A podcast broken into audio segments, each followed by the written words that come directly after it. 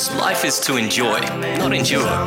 Health Matters with Dr. John D'Arcy. Menopause is a major period of change in a woman's life, and while only 20% of women don't experience any symptoms, there's 80% who may be affected by the physical changes that it brings.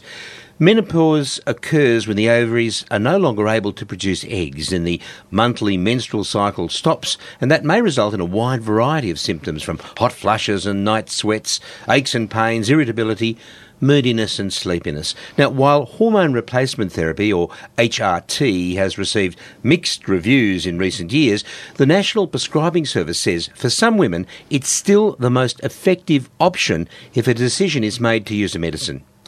Judith Mackson is the Senior Clinical Advisor at the National Prescribing Service, and she joins me in the studio now to look at the research behind the effectiveness of menopause treatments. Welcome, Judith. Good morning. Now, look, there's no doubt that women may be reluctant to use HRT after the concerns that have been in the media over the last couple of years. Yes, HRT has received a lot of negative press in the last decade, but the decision about which treatment to use should be made between the doctor and the woman concerned. So many women are quite unsure about which treatment options are safe and effective and don't feel confident about discussing the options with the health professional. But what we know now is that the potential harms for hormone replacement therapy are actually quite well known.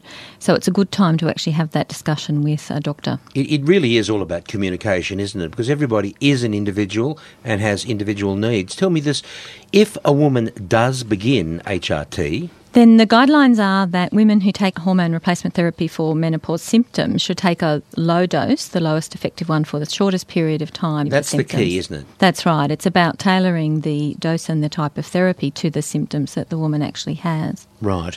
Now, for the treatment of symptoms, women can stay on their HRT two to five years?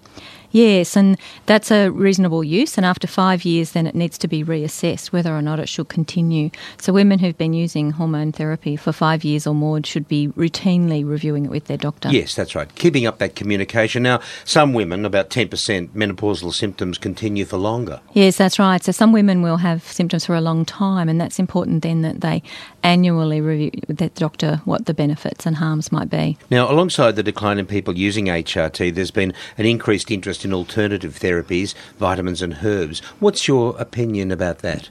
There's a lot of interest in the use of complementary medicines today, and across the board, about 75% of people do. So, even though sometimes we can perceive that they're safer, in the case of the treatments that are used for menopausal symptoms, then there's very little evidence supporting their efficacy. So, it, it needs to be used with caution and have the conversation with a doctor about whether or not it will offer relief. Now, I know there's been some special criticism of one or two products. Yes, there's a particular concern with a product called Black Cohosh, and women should be very careful because there have been some adverse effects causing harm to the liver. Now, Judith, can you sum up for me? The final menstrual period generally happens when women are between 40 and 58. What should they be thinking after our discussion? Yeah, so talk about your symptoms with your doctor. Talk about your personal and family history that might affect the benefits and harms of the therapies that you want to consider. Talk about what we now know about benefits and harms of hormone replacement therapy. Talk about what lifestyle changes might actually help, and particularly talk about what complementary medicines you've been interested in learning more about and discuss that with your doctor. Uh, the most important thing is to be really honest, isn't it? Because so many people do take a variety of medications, both over the counter and over the back fence. You've got to tell your doctor what you're on. That's right, and ask for the up to date information about what we know about their efficacy and potential harms. And the good news is that with the National Prescribing Service and indeed your local pharmacist, you can find out so much about the medications that you take from those two people, and that's a, a very good idea.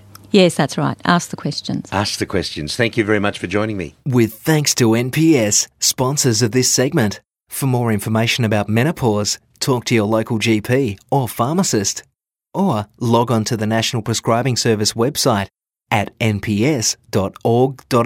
Still to come, foods and supplements. Could they protect your lungs?